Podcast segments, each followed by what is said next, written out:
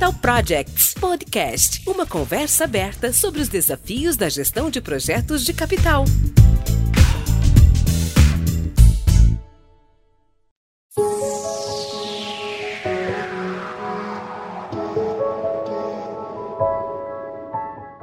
Olá, amigos do Capital Projects Podcast. Eu sou o André Schoma e estou aqui mais uma vez para uma conversa aberta sobre projetos de capital.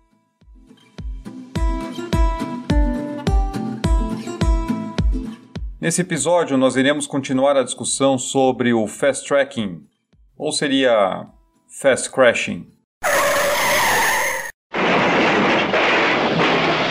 Se você ainda não teve a oportunidade de ouvir o episódio 10, que é o primeiro dessa série de quatro episódios que nós vamos discutir o problema do fast tracking, dá um pause aqui e vai lá conferir. Eu garanto que vai valer a pena para você seguir essa sequência de episódios nessa ordem.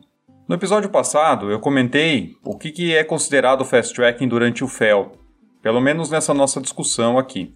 Comentei que a posição de fases do FEL ou de atividades do FEL na tentativa de ganhar tempo para entrar logo na construção, que assim a empresa e o time entendem que é a maneira mais rápida de entregar um projeto. Hoje nós vamos explorar um pouco os resultados dos projetos que seguem esse caminho. Então espero que vocês entendam por que às vezes eu costumo chamar o fast tracking de fast crashing. O próximo episódio da série vai tratar sobre o que leva as empresas a adotarem o fast tracking no FEL. E por fim, no último dos quatro episódios, nós vamos falar sobre como evitar o fast tracking ou como reduzir os seus riscos. Para falar aqui hoje sobre resultados, eu vou citar alguns exemplos que eu vi na prática de projetos que usaram essa abordagem e também vamos ver o que nós encontramos em publicações e literaturas. Lembrando que o que discutimos nos episódios 1 a 4 aqui do Capital Projects Podcast, os primeiros da nossa lista do podcast, o desenvolvimento e o planejamento de um projeto de capital em estágios separados por portões tem diversos objetivos e benefícios. Um desses objetivos é garantir o desenvolvimento gradual dos projetos ao consolidar as definições e as decisões para então seguir com a etapa seguinte. Esse desenvolvimento incremental, como eu já falei nos primeiros episódios, garante a qualidade e o ganho da maturidade do projeto. E um dos outros objetivos do sistema de portões é permitir que o negócio reavalie os projetos ao final de cada fase, para confirmar se eles continuam alinhados com a estratégia, se eles continuam viáveis e se eles de fato estão prontos para avançar para a próxima etapa. O FEL bem feito acaba então representando uma redução de riscos tanto para o negócio quanto para a equipe do projeto. Mas ao atropelar as fases de FEL na tentativa de ganhar tempo, a empresa não apenas perde uma das grandes vantagens desse sistema, que é, como acabamos de falar, a redução de riscos, como acaba criando mais riscos para a execução e para os resultados do projeto. Então, nesse caso, a perda acaba sendo duplicada. Ao invés de reduzir riscos, você cria mais riscos para a execução e, consequentemente, para os resultados. Eu vou dar então o primeiro exemplo aqui sobre o que pode acontecer em um caso onde as etapas são puladas na tentativa de acelerar um projeto. Em um determinado projeto na área de mineração, teve início com o objetivo de ampliar a capacidade de beneficiamento de minério. Para isso, definiu-se que era preciso construir uma nova planta de maior capacidade, enquanto a planta existente continuava em operação. Não era viável ampliar a planta existente, era melhor construir uma nova. Como o projeto era de grande porte, até que ele entrasse em operação, as características da mina provavelmente seriam diferentes daquelas que eles estavam acostumados a ver naquele momento. O projeto ainda levaria alguns anos até entrar em operação. Dentro do plano de lavra de longo prazo, a equipe que cuidava do dimensionamento do fluxo de processo dessa planta nova, ela sabia que quando o projeto fosse entregue, as frentes de lavra estariam bem avançadas no corpo mineral. Então era preciso estudar melhor aquelas frentes futuras para poder dimensionar o processo corretamente. A equipe então pediu autorização para realizar um estudo para retirar uma amostra representativa dessas frentes futuras de lavra dentro do corpo mineral para rodar numa planta piloto. Como esse era um serviço caro e demorado, a diretoria não autorizou o trabalho. Então a equipe de processos trabalhou com as informações que eles tinham disponíveis, que não eram muitas, eram mais das características do minério que estava disponível ali no curto prazo. Definido então o processo, o projeto seguiu rapidamente para o FEL 3, pulando mais algumas etapas aí do FEL 2. Foi aprovado e foi construído. No início da operação, alguma coisa começou a sair errado, porque o rendimento da planta não era o esperado. Isso se devia ao fato de que o grau de dureza do minério ele era diferente do estimado lá no início da definição, o que exigia muito mais energia para britagem e moagem desse minério. O britador e os moinhos então não davam conta e com isso a produtividade da planta sofria com esse gargalo. Mais de um ano depois da entrada em operação, a planta estava operando a menos de 50% da capacidade projetada. Em um outro projeto já estava sendo planejado às pressas para instalar novos moinhos de forma a tentar resolver esse problema. E o custo desse projeto adicional era de mais de 30% do total gasto no projeto anterior, para atingir a mesma capacidade, ou seja, você estava gastando mais 30% em relação ao projeto anterior para chegar na mesma capacidade projetada anteriormente. Então, nesse exemplo de fracasso através do fast track, nós podemos ver os efeitos nocivos de pularmos etapas e levar premissas muito adiante, ao invés de definições claras e estudos criteriosos. E isso traz graves consequências não apenas para o ativo, mas também para o negócio. Imagine você operando uma grande planta nova e entregando apenas metade da produção. E se isso ainda não bastasse, eu vi esse mesmo caso se repetir pouco tempo depois em um outro projeto de uma outra empresa de uma outra commodity. O mesmo problema causado pelo atropelo no fel que fez com que a planta acabasse não atingindo a produção que era esperada. Quer ver um outro exemplo? Um projeto de cerca de 600 milhões de dólares que já tinha contratado a engenharia detalhada, mas a empresa ainda não tinha adquirido o terreno onde a planta seria construída. Eles estavam correndo com as definições enquanto aguardavam a liberação de fundos por parte da empresa para começar a negociação com o proprietário. E o proprietário, àquela altura, nem desconfiava do interesse da empresa no terreno. O projeto foi todo definido baseado em sondagens geotécnicas realizadas a cerca de um quilômetro de onde a planta ia ficar, porque a equipe do projeto não podia pedir autorização para entrar na propriedade de interesse porque ia, obviamente, despertar suspeitas por parte do proprietário.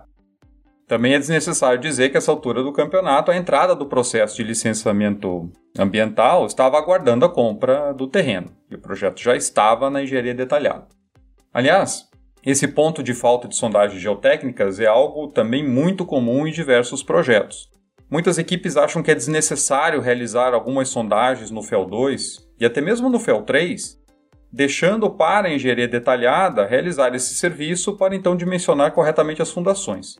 Mas aí, quando essas sondagens são realizadas, é verificado que o arranjo dos prédios não vai poder ficar conforme o projetado, porque tem algumas surpresas no terreno que a equipe não tinha como antecipar.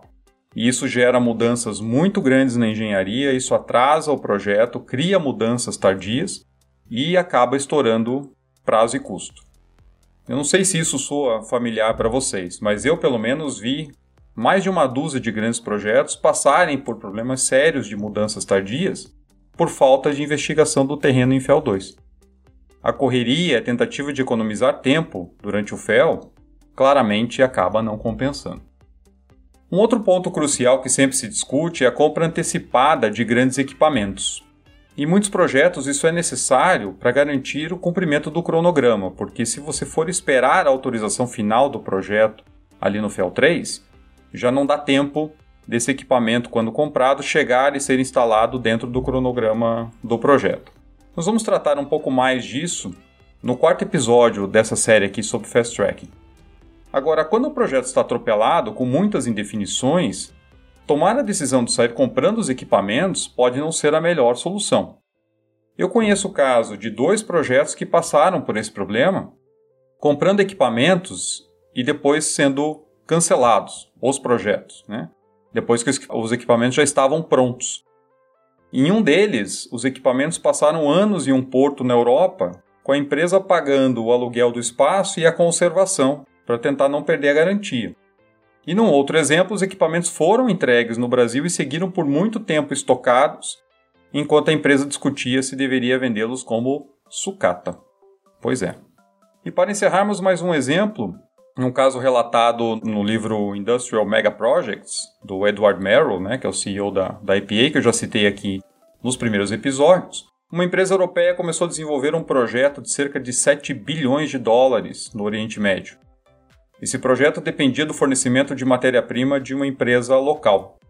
Ele estava em ritmo acelerado, avançando no FEL, sem que um contrato formal de fornecimento tivesse sido assinado. E a empresa, enquanto conversava nas negociações, ia tocando o FEL de modo a ganhar tempo. Quando a equipe finalmente terminou o FEL 3 e começou a pedir propostas no mercado para a execução dessa nova planta, finalmente a empresa que seria fornecedora respondeu que não ia ter capacidade para poder atender aquele projeto e não poderia assinar um contrato. Resultado? O projeto foi cancelado e um prejuízo de cerca de 250 milhões foi registrado pela empresa pelos trabalhos de FEL que foram perdidos. E assim nós poderíamos continuar aqui citando exemplo atrás de exemplo. Vocês com certeza devem lembrar de muitos casos aí da sua experiência profissional. Problemas de licenciamento ambiental, mudanças tardias no escopo e na engenharia, é, tentativa de sobrepor etapas da engenharia, então fazer o conceitual junto com a básica, a básica com o detalhado, empresas que passam direto da definição do fluxo de processo no FEL 2 para o FEL 3, achando que no FEL 2 o importante é definir o processo apenas, falta de estudos no terreno, tudo isso provocando uma série de problemas, com as empresas tentando avançar com urgência no FEL e no final das contas entregando projetos com resultados muito ruins. Se nós olharmos o mercado, estudos realizados pela IPA demonstram que projetos com FEL 2 completo em torno de 22% desses projetos ainda acaba passando por grandes mudanças no FEL 3. Agora, se o FEL2 está incompleto, esse índice vai de 22%, como falamos, para 43%. Ou seja, é praticamente o dobro a chance de você ter mudanças tardias no FEL3 com o FEL2 incompleto. Se isso já não bastasse, eles mostram também que, em relação ao valor presente líquido, o VPL do projeto, que é aquilo que o patrocinador, o CFO, enfim, é o que a empresa espera obter de resultado, para projetos que seguiram com disciplina o processo de FEL, o VPL do projeto costuma ser até 5% melhor do que o projetado. Empresas que seguiram parcialmente, ou seja, pularam etapas do FEL, perdem 22% do VPL projetado. E aquelas que praticamente não seguiram o processo perdem 45% do VPL. Então eu garanto que seu patrocinador ou se o seu CFO eles não conhecem os benefícios da metodologia FEL, se você comentar para ele, né, comentar com ele que o VPL do projeto pode cair até 22% se algumas etapas forem puladas, ou pode subir 5% se o FEL for seguido com disciplina, eu garanto que ele vai querer parar tudo para ouvir aqui o Capital Projects Podcast.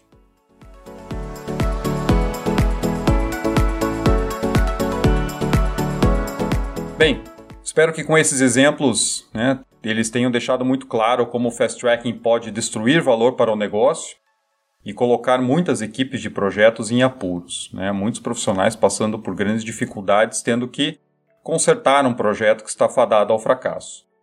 Nós vamos seguir a nossa série com mais dois episódios sobre o fast tracking.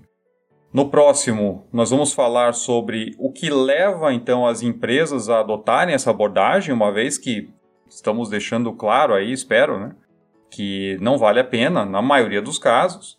E por último, nós vamos discutir o que fazer, né, como evitar o fast tracking e, se um caso eu for obrigado a fazer, o que, que eu posso é, implementar ou fazer ou desenvolver para reduzir os riscos.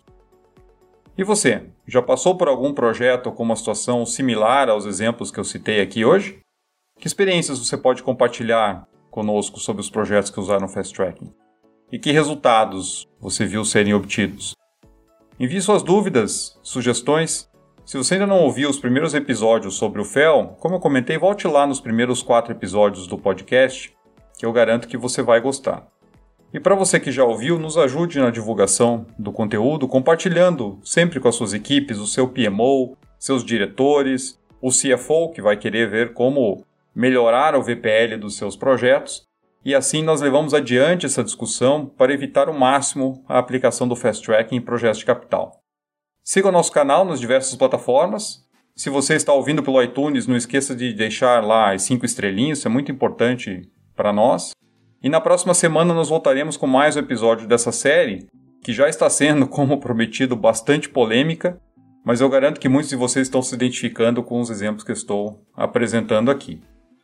E antes de encerrar, eu gostaria de agradecer muito os feedbacks que eu tenho recebido a respeito do Capital Projects Podcast. Todos os dias eu recebo mensagens por e-mail, pelo LinkedIn, pelo WhatsApp, de profissionais que muitas vezes eu nem conheço ainda, comentando que estão acompanhando os episódios, estão aprendendo sobre os mais diversos assuntos que nós tratamos aqui. E eu estou muito surpreso com essa repercussão, e isso só demonstra o quanto nós temos que evoluir nessas discussões envolvendo profissionais das mais diversas áreas. Muito obrigado, então, um abraço a todos e até a próxima.